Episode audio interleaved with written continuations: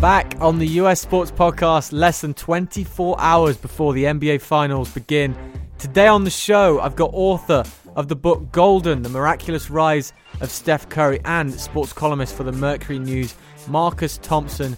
And we also have five finals questions for ESPN vet and editor of the undefeated Marc Spears. Golden State, Cleveland for the third consecutive year. Who you got, folks? Why don't we get to know Steph Curry a little bit more with a man who's covered number 30 since he entered the league? He's Marcus Thompson, sports columnist for the Mercury News. His new book, Golden The Miraculous Rise of Steph Curry, is out now. Marcus, thanks for joining me. How are you today? Oh man, I am caught up in the whirlwind of NBA Finals. But you know what? I'm not complaining because the Warriors used to be terrible, and we would be off by now. So this is all fun. Hey, it's soon going to be Game One Thursday night here. Um, how how how's it been? You've been around the practices uh, the last couple of days.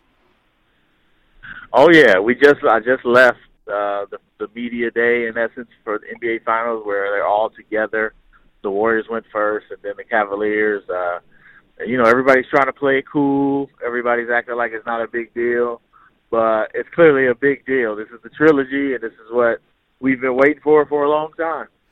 Yeah, first time it's ever happened in NBA history. Uh, three straight finals for these two. I, I think perfect timing, really, with your book that came out in April. I read it over the weekend. It's very good. Uh, I made some notes throughout the throughout it, and there's a lot of stories in oh, there. Oh no, you finished it in a weekend? Oh, I did it in two days for this podcast. ah, that's pretty good. Are you that's thinking? Good. Are you thinking it's not long enough now? I am. I'm thinking I needed a few more chapters if you were able to breeze through it like that. uh, when did you decide you wanted to, to write a book about Steph? When somebody offered me money to do it. That's the real answer, but uh, you know, it it is a great story, and uh, I always envision writing a book with Steph, but he's not. He wants to do that at the end of his career. So uh, you know, there was a publisher who really wanted a Steph book, so I was like, hey, I can deliver that, you know, and it turned out to be pretty good, especially the timing of it all.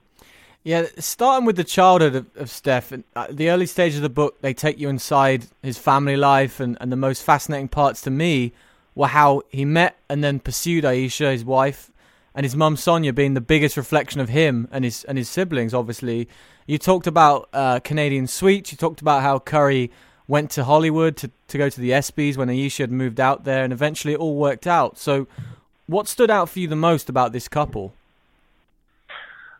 That they were, you know, Steph is such a big star, right? He's like, he's he can have in many ways any girl he wants, but the girl he knew when he was 14 is the one that kind of stole his heart.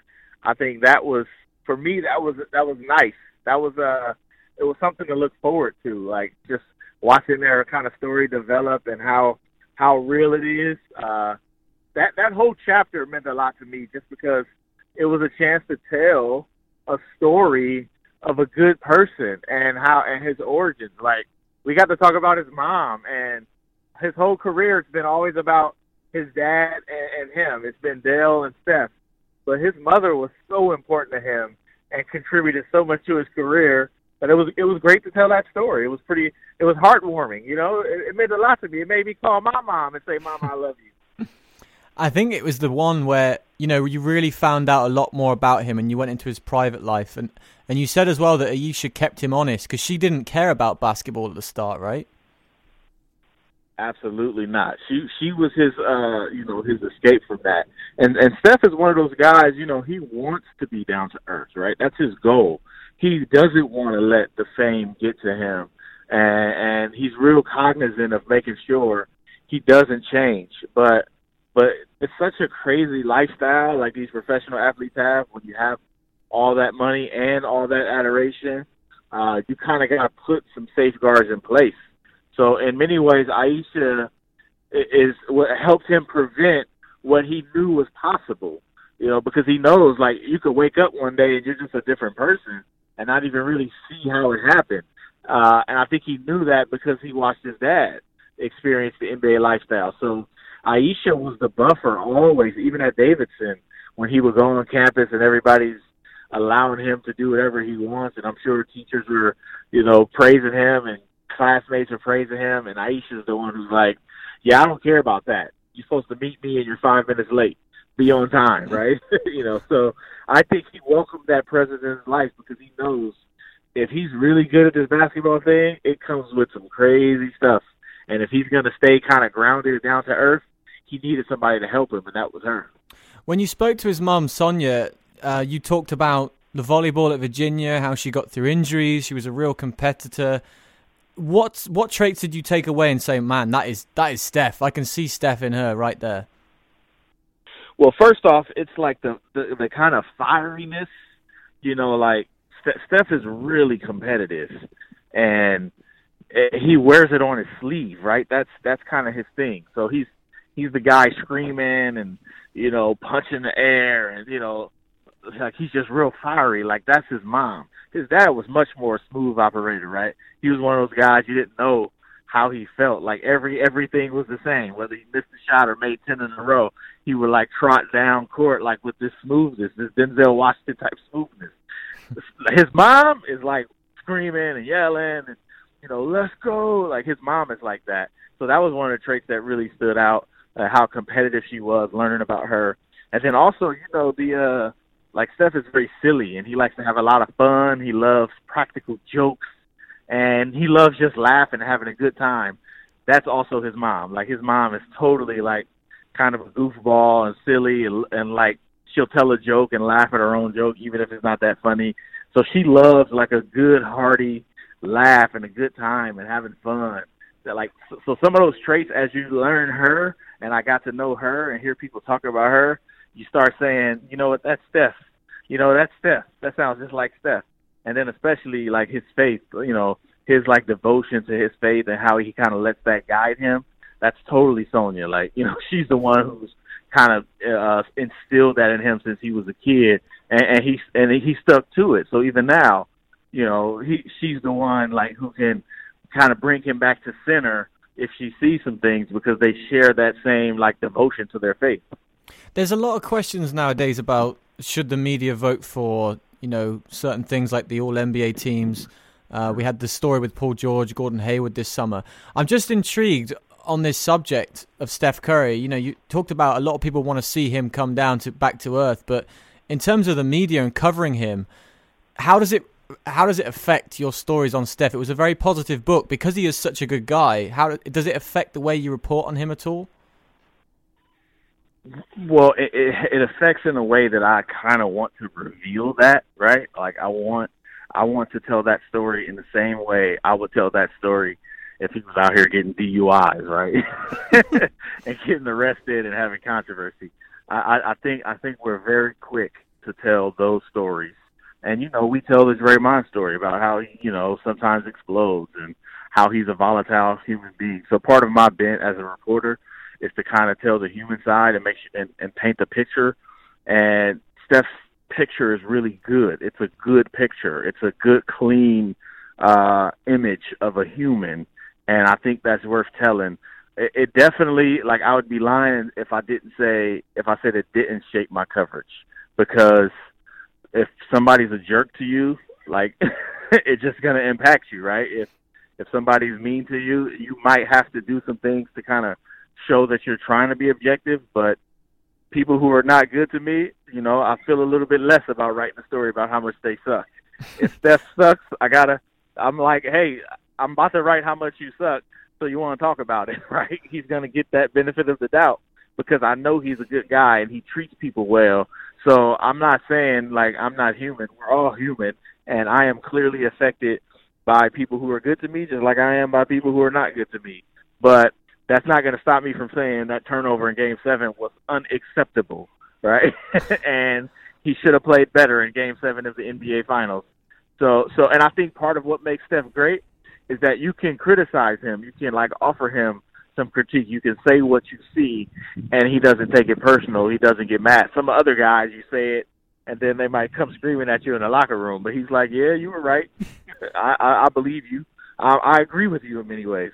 Now you know the behind the back is coming. In the next four to seven games, the behind the back's going to come out again. And you know what? If he nails it right, if it's a behind the back and it works, you, I'm, a, I can't wait to ask him like, how good did that feel? Was that behind the back pass for all your critics, for all the internet memes and vines, right? you know, it's it's a part of him. It's who he is. It's like you you can't take it away. It's like Draymond. Like he's fiery and he's and, and he just he's so like high energy and passionate that sometimes it blows over. Like and you just deal with it because that's that's a part of who he is. When you accept a, a player, you got to accept all of it, right? And that's that's Steph. Like he's gonna make a million great plays and highlights, and he's gonna make like ten. What the hell was that, Steph? Type plays, right? that's just who he is. I love I love the anecdote about how he played on the JV team his freshman year at Charlotte Christian, and then he was he was a late varsity call up, getting garbage playoff minutes. You said, and then he comes on, he beats a man, nails a three, and the, the Shonn Brown, the head coach, turned to the assistant and said, uh, you know, declaring the, the future of the program. Basically, is that how it worked? That's absolutely how it worked. And what what really got him wasn't that he made the shot. What got him was that Steph looked so like normal. Like it looked nothing to him. You know, uh, there, there was one time where uh we were in practice and Steph like dared me to. I think I was at like half court, and he dared me to take a shot, right? And I was like, man, I could make this. What? And he's like, man, whatever. You can't play basketball. So I shot it. I had to be like, it, it was at least half court, maybe further. So I shot it and it went in, and every every fiber of my being wanted to run around the court, right, and celebrate because it was total luck, right? And so he tried to get me to shoot it again, and I'm like, no, nah, I'm not shooting that again. Like I already showed you what I need to show you. And, but that's like I was acting, like I inside I was I was ready to scream. But Steph has had that you know disposition of yeah, this is what I do. I come down, I take a shot. My first time on varsity, big game. You put me in, and that's what kind of his coach looked at him like, why is this guy so steely? Like, why is he so comfortable? He's a freshman playing his first varsity game, and usually in that level, you're supposed to have some nerves or excitement or whatever. And he was just calm. It was like he'd been there before, and that's what you knew. Like he was a prodigy. That's when this coach realized he was a prodigy, and that's the crazy part about Steph. Really, like if it wasn't for his size, we would have been talking about him in the ninth grade because he was a prodigy. He he was doing things that was way above where he's supposed to be. But because he was a, like a little toddler in a in a in a basketball uniform, nobody even paid attention to it. But you said as well that you know he wasn't even ranked among the best players in his state, and we've had we've got this obsession with size. Even now, Isaiah Thomas is he going to be traded? Come on, if he was six foot four, averaging nearly thirty points a game, there'd be no talk of that. So you know why wasn't he ranked among the best players in his state? Was that the only reason? His size? It, it, it was that's the only reason. Uh, he he was so small, you just couldn't see how he could survive in such a size dominated league. It, it was especially you got to remember too. This is like what 2004, 2005, 2006 is when he graduated high school. These years, this is the peak of everybody's looking for the next LeBron James, right? LeBron came out in 2003 and he was like an, by the time Steph was in high school, LeBron was already like an all star, like oh he's the next, and Kobe was on top of the league, and the obsession was the six foot six, six foot seven super athlete. That's what everybody wanted. Uh, Vince Carter was dominating at the time. That that's what the draw was. So you either wanted size or you wanted this superior athlete who could play like three positions and had great size and athleticism. Steph didn't have size. He didn't have jaw dropping athleticism. So it was like, how could this little dude compete? And people just underrated skill. And I think that's one of the things like in in in the future when we look back on this era and we start kind of evaluating Steph's contribution to the game, it will be the fact that we started valuing skill more than the genetics of it, or not even more than, but as much, right? Like you could win the genetic genetic lottery, or you could just be extremely skilled, and somehow a smart GM will figure out how to use you. So in many ways, he brought skill back into the game instead of making it all about who won the genetic lottery. A worrying, a worrying fact to me in this book: Curry was hoping to land with the Knicks in the 09 draft. Is that is that is that true? That's scary for me. If he'd have gone to New York, I don't know. That that couldn't have gone too well. That's where he wanted, but that's how bad the Warriors were when you choose the Knicks. Yeah, right. That's true. It, he's begging. His agent was begging the Warriors not to take him. They did. They refused to work out for the Warriors. They were trying to do all these things to get the Warriors to not draft him. And how many so people he did not that? work out with them. Well, uh, hopefully, uh, hopefully thousands know now if they read the book, right? I mean, we wrote about it at the time, but the Warriors were so small time, nobody read it. You know, it was a local thing, but he he just didn't want to play with the Warriors. He they had a plan for him, business wise, as a brand, and that that meant being in New York and GQ and all of that, and being on Madison Square Garden floor.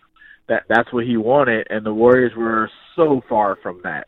Like not just geographically, but philosophically, they were far from that. They were the team you went to to suck until you got good enough for somebody else to want you, and that's that's what it was. He didn't he did not want to play for the Warriors at all. But you know that's where his dad came in because at that level, his dad taught him how to be a pro and how you even if you don't want to be there, you go do your job. You you do your work. You work on your game. You improve. You endure. The leadership of the franchise was terrible. The leadership in the locker room was terrible. It was just an all around bad situation. But with his dad's guidance, he learned how to be a true professional in those first three years. How many? Uh, I say in that draft specifically, you had Tyreke Evans, Ricky Rubio, and then the last one, Johnny Flynn. I didn't. I didn't do the research on this. Where is Johnny Flynn right now? He is not in the NBA. he didn't. He lasted a few years, and it just did. It didn't work out for Johnny Flynn. And here's the odd part, right? Like Johnny Flynn was like five four. Yeah, you said it's very small, right? But he had he had the athleticism. Yeah, he he was supremely athletic. He's one of those guys who could jump out the gym. He was really strong. So you got to have something. You got to have either the size or athleticism. They prefer both, but if you don't have either, then you have a problem. And that's just how they thought then. And you could like Isaiah Thomas. Would he be? Would, would he be given a shot if Steph didn't do what he did? If people didn't say, you know what, let's think about this little guy who can shoot past because there are some other guys who live this like on the fringes existence because they're small. Isaiah was one of them. Sacramento, the Sacramento Kings gave up on Isaiah Thomas. Can you believe that? I can't. I can believe that. There, there, there could yeah, be, absolutely, right? there could be 50 Stephen Currys in the league, and the Kings would still do that. No question. After they've actually passed on him, but it's just I think he makes you look at the game differently and say, "All right, I know you don't have this, but I do see these other things you have, and how can we manipulate them?" And I think the Warriors' whole franchise changed when they decided to take advantage of what he can do instead of being deterred by what he what he doesn't have physically. It says Steph Curry on the on the front cover, but you you talk about how Curry's diligent not to get lost in the persona of this, you know, stereotypical NBA athlete. So he works extra hard to keep Stephen and Stefan's voice inside him prominent. How would you describe that Stefan character? Stefan is like a a, a, father-in-law. Right? You know who Stefan is? Stefan is like the sitcom dad. you watch it like an American sitcom, and it's always like, you know, kind of corny and like audience filtered in laughter, and the dad is like an extra who chimes in with a funny line here and there. Like that's Steph. He's like very low key, you know, you know, funny sometimes, but also kind of corny, and very like very regular, like real down to earth. It's one of the one of the things that really stand out when you meet Steph is because you know we see all these guys right, and a lot of them when you meet them, they have a superstar aura. It's not like you know when you meet LeBron James that you just met one of the biggest stars in the world, and he's a nice guy, but he he just oozes that wow, that's LeBron James. And you meet Steph and you're like, wow, like like I could probably live next door to Steph and don't even know it. like, that's he just got that real vibe. Uh, that's Stephen, the guy who likes to, you know, who who when he meets you, he'll ask you your name, and then like care enough to say, oh, like I don't like your shoes. You know, do you like those shoes? You know, and not like passing you on or just doing the I'm gonna be nice just for the show. But you know, ask you a question or two just so he can kind of build a rapport with you. He's got that. That's who Stephen is that guy who can sit and watch golf all day and eat candy. Like he he's a real. I'm telling you, he's a sitcom dad. It might be actually my next project is to write a sitcom centered on Steph with him as the dad. Good luck with that one. Um, uh, along with the book, I know, right? Along with the book after he's retired as well. You and you got the podcast Correct, with Draymond right? Green. You got too many projects. He sound like my wife now. Sit down, Marcus. You got too many projects. we need more. We need more home time, Marcus. Come on, we need you at home. That's correct. that is correct. Hey, some something that I picked up on as well. This theme with Monta Ellis. Uh, obviously, he was saying when Curry joined the team that you know two small guards ultimately can't win. You had Don Nelson who'd flown to Ellis's place in Memphis to say we're not going to draft a point guard. Then they did. And then you, you wrote about how Monta Ellis didn't give high five to Curry when they subbed in and out for each other. It took a while for Curry to get that high five. Um, what's their relationship like now? Do they speak? Oh yeah, they're cool actually. It was it was interesting because when they were teammates, it didn't take it took them a while, but like maybe halfway through the year, like Steph earned Monta's respect, and part of it was because Monta played with Baron Davis and Stephen Jackson, and they have that very alpha male persona, and Steph doesn't. So like Steph just doesn't get that inherent credibility as someone who's tough, someone who you go to battle with, right? Someone who you go down an alley with. He just doesn't give off that vibe, but he kind of has that same demeanor. Demeanor once you get to know him, and I think Monta got to know him and was like, "Oh, okay, yeah, this guy's tough. Like, yeah, yeah he he's got it." Uh, there was a moment. I don't even think I put this in the book, but there was a moment when um, Monta Ellis got married, and or he was getting married, and Steph got an invitation. And when he got the invitation, Steph was like, "Okay, now I'm official. Now that mean that that means that means I'm I'm really part of the clique because I've made it." That was Monta saying, "You're one of us," right? Yeah, he said, "I made it," and you know, Steph appreciates that type of stuff. But he he definitely had to earn Monta's respect because Monta was very old school in his approach. Uh, he was the small guy basically, but he was six foot three and he's like super fast, like an incredible athlete. If you're gonna be small, it was gonna be like that.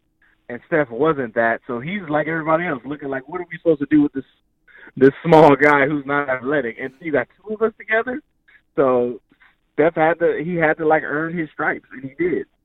It just sounds bizarre. If you got into the NBA three years ago, you're thinking, why is Steph Curry having to prove himself to Monta Ellis, who is coming off the bench in Indiana? I mean, what, this doesn't sound right. It's so true. but look, that just shows you. That just shows you, like, where the Warriors franchise was. Because I'm telling you, Monta was one of the best players the Warriors had, like in that era of mediocrity. Right? He was the guy who can go out and get 26, 30 points.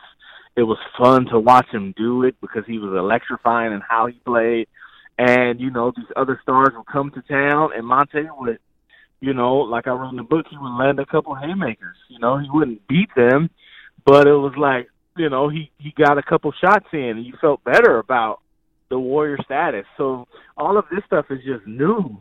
This whole Warriors dominance thing is just this. It's so new that I, I don't think people understand how much how diff, different it is on the outside looking in. But Monta was a legitimate star, and people were upset when he left three years ago. That's how it was now that sounds ridiculous. Yeah, they were very, very upset. Um, a couple, for, a couple more for you. I know you got to go. Um, there was a really poignant quote you had about how I'll read it out. You said he's not revered as one of the greats by the Society of NBA Players. For the better part of two years, it was clear he wasn't overwhelmingly welcomed.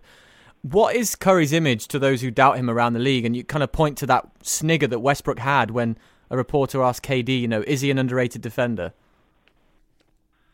So he's the guy that almost gets the kind of uh teacher's pet kind of moniker or, you know, label, you know, behind the scenes, right? The cool kids in the back of the class are like, oh, man, you're a teacher's pet. I think they feel like he got a lot of adoration and a lot of love, and he didn't fully earn it.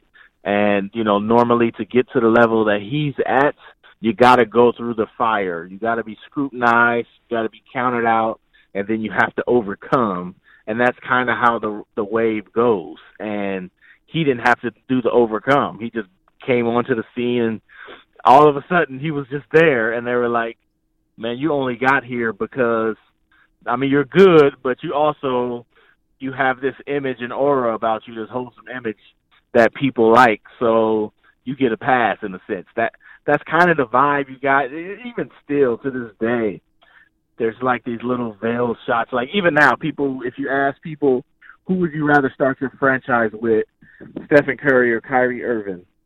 And you know, ninety percent of people in the like former players or maybe even current players will say Kyrie Irving, even though the truth is that actually happened. Two franchise started. One started with Stephen Curry and one started with Kyrie Irving and one of them made the playoffs to end up winning a championship, hmm. and the other was was terrible until LeBron came. So the scenario actually happened that shows like Steph Curry took the Warriors from nothing to a champion. Kyrie couldn't get him into the playoffs in the Eastern Conference until LeBron came. So even though like the evidence is overwhelming, he just doesn't get that credibility because it just came out of nowhere. It's so new. It's so fresh nobody saw this coming. That's why that's why it's called a miraculous rise. Even though like his dad is in the NBA, was in the NBA, it's miraculous because normally to get to Steph's level, we knew you when you were 15 years old, and we've been watching you. We knew you in the McDonald's All All American game, and we saw you dominating college, and you know we were like it was just it's been a storyline, but he just popped up in 2014. For many, Steph was born in 2014. That's when he was born, and because of that, it was just a hard reality for the other superstars to to, to accept. And and uh, and going forward from that character of his, the playfulness, the joy that you know you said keeps a certain spirit about the team. Have we ever seen? Do you think such a seamless transition with a, a superstar like Kevin Durant joining a bunch of other superstars? Has it ever been so seamless before? Not at like at this level, right? I mean, these are they added an MVP. they added you know, like a Hall of Famer, and you know, Boston did, and LeBron, LeBron at coming to Miami, and and Chris Bosh was was relatively seamless considering they were adding two stars, but they they had a relationship already. Like they LeBron and Wade were already friends, and you know there were some issues with Spoelstra at first and all that. So we've seen this happen where it it has been relatively seamless, but to bring for an MVP to bring on another MVP, and there's not at least one locker room fight. like normally we would get something, right?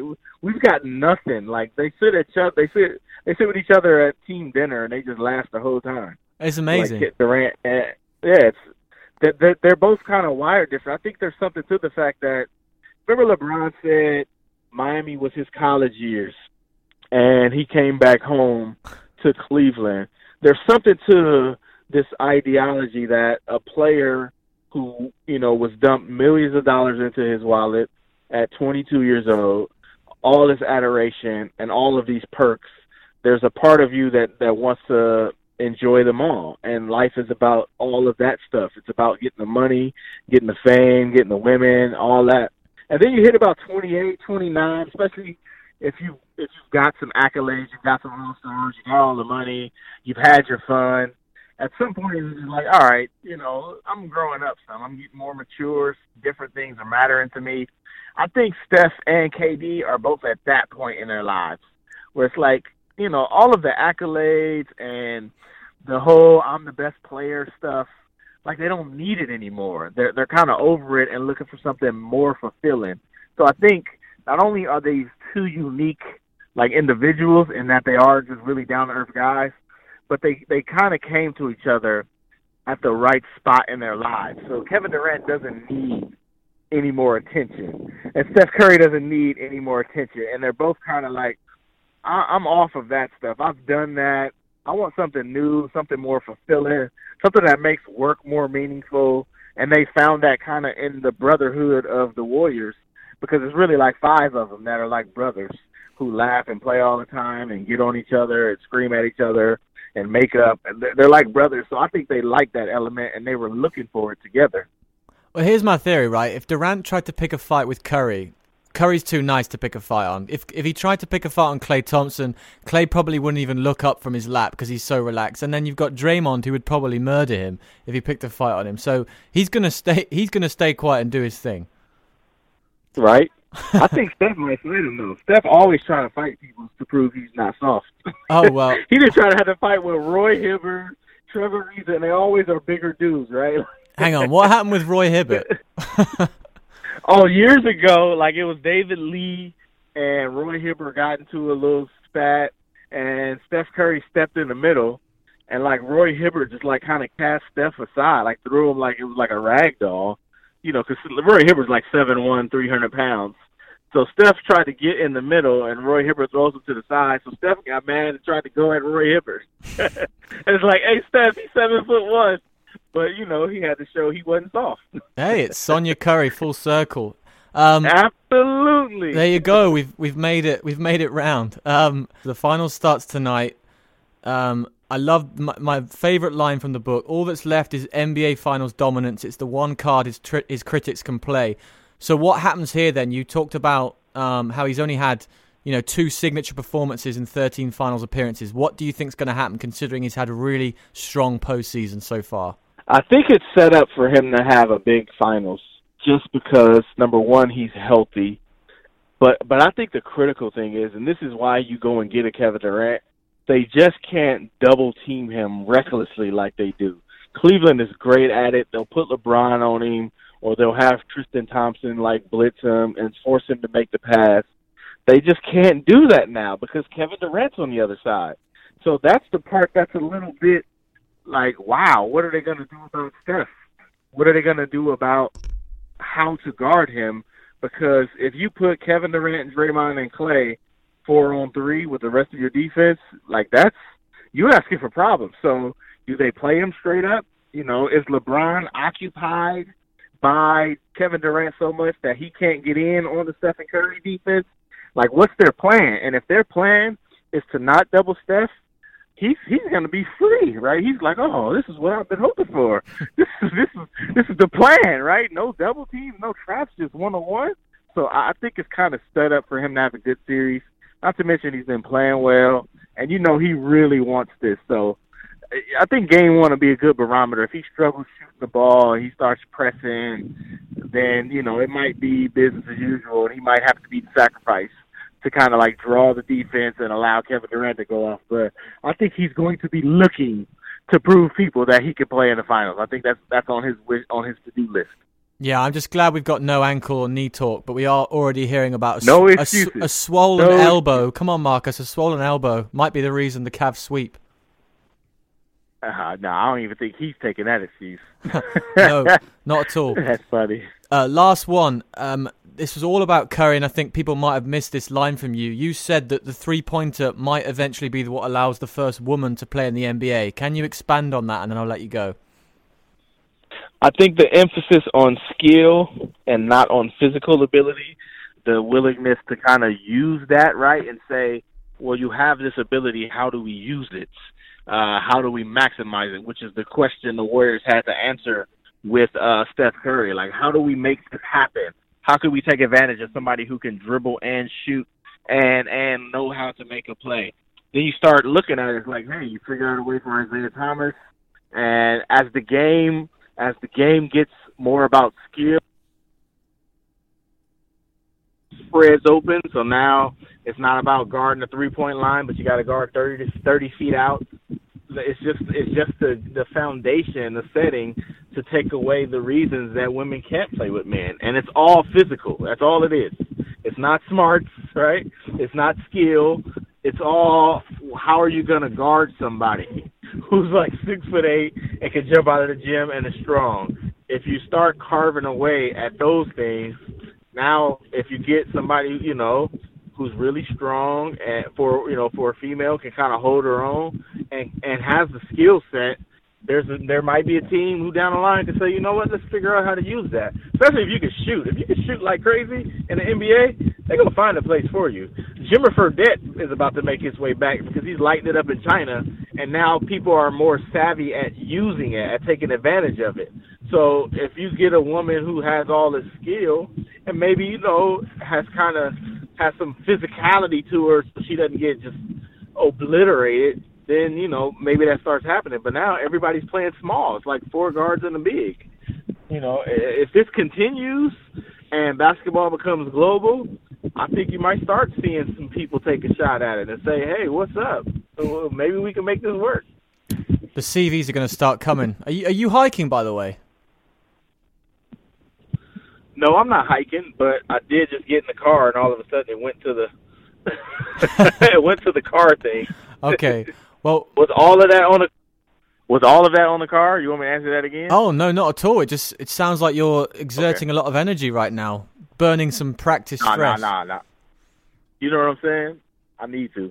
Hey, to honest, well, I do need to. But please uh, say hello to the sunshine for me, won't you? Because I'm in London right now, and it's probably not as same as Oakland is. All right, so if I if I come out there in September, uh, I'm gonna need some travel tips for you. Absolutely. Well, the Premier League will be on, so I live next door to the uh, Emirates Stadium where Arsenal play. So, ooh, if that's is that not your ooh, team? Who's your team? Uh, yeah, I can go with Arsenal. I just like watching it. I don't really have a team. I should probably get a team before I go. Right? You should. You should. When I was when I was younger, I liked the whole Man U thing just because it just seemed real cool. But didn't we all? I'm kind of off them. Yeah, well, I know, right? David Beckham was in our hearts and our minds, and then he moved to your guys, your guys' place. Who does Neymar play for? He plays for Barcelona. So if you want to make a trip to that's Spain as well, that's my team.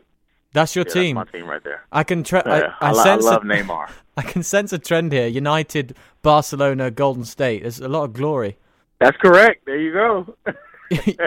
that's what years of suffering do. Um, that's correct.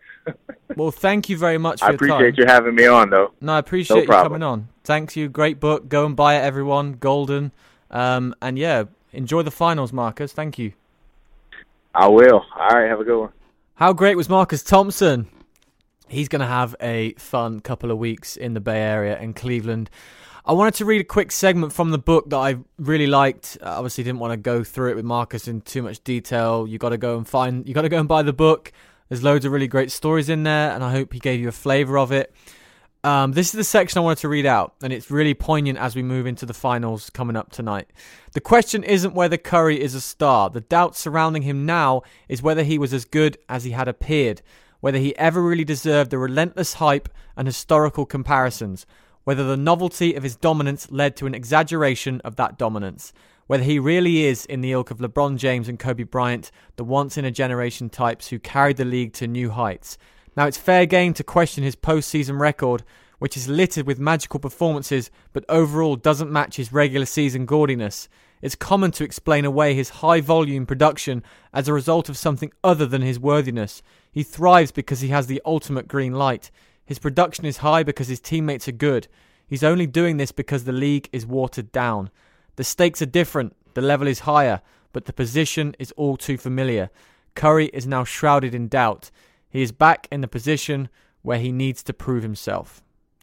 Well, we are right now in that position. He is in that position. Marcus talked about that behind the back pass he made in game seven, which Klay Thompson couldn't get, and the Cavs pulled it out.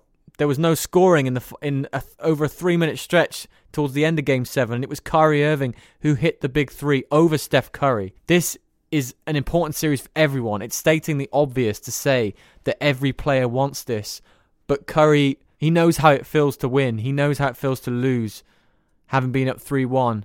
All the pressure. He has his doubters. The, if you read the book, players doubt him now after two MVPs, the first unanimous MVP winner, a, ch- a championship they still think he wasn't supposed to get here and he wasn't supposed to do it like this. And I learned so much in this book, so many cool facts. The first ABA game was played at Oracle Arena, where Steph Curry obviously now calls home, and the ABA introduced the three point line. It embraced it. The first conference to be sanctioned by the NCAA to use the three point line back in the day was the Southern Conference. Guess what? Davidson Curry's former college calls the Southern Conference home. He talked about Kobe Bryant and his daughters at All Star Game in Toronto, the final one of Bryant's career. His kids just wanted a photo with Steph, and Marcus writes it as a tease as a father approaches Steph with his daughters and says, Look, My girls love you. Can they have a photo? And then he reveals that it's Kobe, who's the one asking for the picture. Rick Welts, the Golden State president, was the first openly gay executive in pro sports. 2012 and 13 season, I did not know how important Jarrett Jack was to that team. Stephen Curry was an all star snub in 2013. David Lee was the player who broke the Warriors' 16 year all star game drought. 2014, Curry, the, the year after, led guards in voting. 2015, he led all players in voting. And 2016, he was the face of the league. That's exactly what Marcus said. Go and buy the book Golden. It's really good. And if you want to know things like Brian Witt of Warriors.com tweeted hashtag Splash Brothers back on December 21st, 2012. That was where it was born. These are the things you need to know, guys. These are the things you need to know. I'm not going to tell you how Babyfaced Assassin came up. Go and find out for yourselves. Once again, the book is called Golden The Miraculous Rise of Steph Curry. The finals. Who's going to win the series? Is it going to go seven games? Let's get into the matchup. Five questions for the undefeated Marc Spears, coming up. Marc, before the finals topics, I just watched LeBron's comments following his Los Angeles house getting vandalized. Reportedly, the N word was sprayed onto it. The line that stood out no matter how much money you have, no matter how famous you are, being black in America is tough. I assume you're going to follow up with this. What do you make of his comments? Yeah, my colleague uh, with the undefeated Mike Wise, he's he's writing about it, and uh, I, I think it's true. You know, I'm just happen to be black in, in America, and you, you just it's just amazing how the silly stuff you deal with your whole life. And you know, last time I checked, all around the world, when somebody was born, nobody asked us what race we wanted to be. I mean, you're born what you're born. So I mean, it's just uh, racism has always been silly, ridiculous, and uh, disgusting to me. Um, but you know, the good thing I think with sites like the ESPN's Undefeated, you know, we we don't have any problem making you uh, feel uncomfortable. We we talk about these things. We we dig into these things. Uh, we we have conversations about these things, and you know, you're never going to change everybody. You know, people are a product of their environment, and you know, racism has been around since you know uh, beginning of time. You know, so. I don't know that it ever ends, but uh, you know, here's to hoping that this next generation uh, sees color a lot less than and than a lot of people do today. Certainly hope so. Um, I've got five questions for you about the finals um, before you carry on with your busy day. Um, number one, what is a more dangerous prospect, good or bad? Kevin Love playing as he did in the Eastern Conference Finals series, or Klay Thompson continuing his shooting slump? Um, so if, if Klay Thompson can shoot well, um, I think the Warriors are just unbeatable. Um, you know, he certainly has to adapt. Still, they're still struggling to adapt to his new. Um, I don't. Well, you can't call it a new role now, but you know, being a third third guy. Um, you know, they they're not looking to him as much. He's still getting the touches, but it's not in the same rhythm. So I believe that that's a big part of his struggles. But you know, he's he's well rested. They've had a chance to work on some things. You know, if he is tough, if he is Klay, uh, I just I just can't see LeBron and Kyrie included, Cleveland keeping up with the Warriors from a scoring standpoint. Now, as far as Kevin Love is concerned, you know he's going to get Draymond Green on him a lot. Uh, NBA Defensive Player of the Year. Um, I think Draymond's had some success against Kevin Love. Um, I know that's a really, really tough matchup and a and a great matchup to watch. So um, this is a different challenge for Kevin Love, uh, but he, he's certainly talented, and uh, um, Draymond will have to be on his A game as well. Who's the most important role player in this series? Uh, I think it's uh, Kevin Durant, man. I mean, he he comes in with a lot of pressure of you know people hating on him because he decided to come to the Warriors. Um, he comes with uh, pressure of wanting to win that first championship. He comes with p- pressure of you know validating himself. Um, he, you know, he told me that win or lose, he's happy with his decision. It was a hundred percent correct decision to go, but if they were to win championship, he's the guy I'm immediately turning to and looking to see his emotions. I'm sure he'll he'll be you know very emotional uh, either way, win or lose. I think he'll be very emotional either way. But if they do win, I, I think his mind can finally relax and he'll know for sure that. I mean, I, I think he believes that this is the, the this was the best decision for him. But if he wins a championship, who could say it was the wrong one? Looking back on this last season and what we know now, if you had to pick one, who would you rather have at point guard for this series and why? Stephen Curry or Kyrie Irving? Um, shoot, I want both of them. I want both of them. I, I mean, they're great for their teams. Kyrie, I call him, and I don't know if they understand baseball terms that much in England, but I, he's like a, a closer in baseball, a guy that shuts the game down as as well as anybody. Uh, Mariano Rivera, if, if you know baseball at all, yeah, he's like that. He's the he's the best guy I've seen at closing games since Paul Pierce. Uh, very clutch shooter. He's smart offensively. Uh, still shoots the mid-range jumper. His crossover game, his dribbling ability is, is even Stephen Curry included, is the best in the league.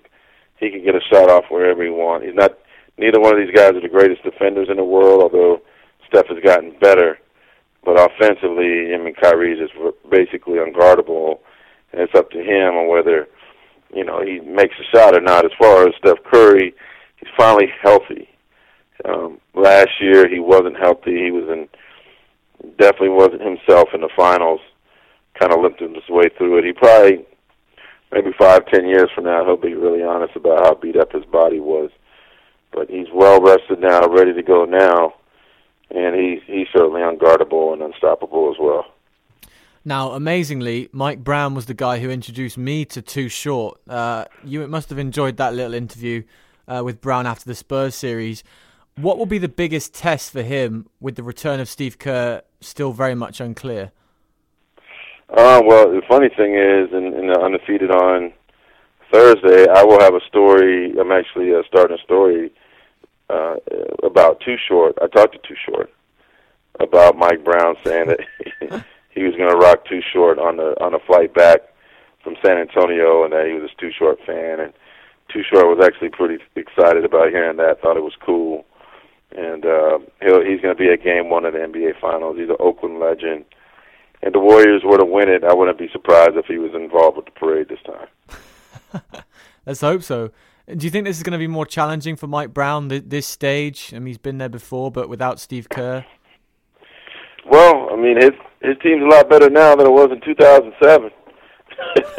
Say that again. You know, uh, he's um, he's got a great, great team, um, and I think at this point, that you know, it, there's going to be some stresses and some challenges.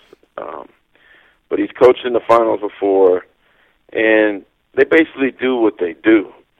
It's like basically giving a guy the, you know, the, the recipe to Kentucky Fried Chicken. It might not be the same chef, but they're basically using the same ingredients.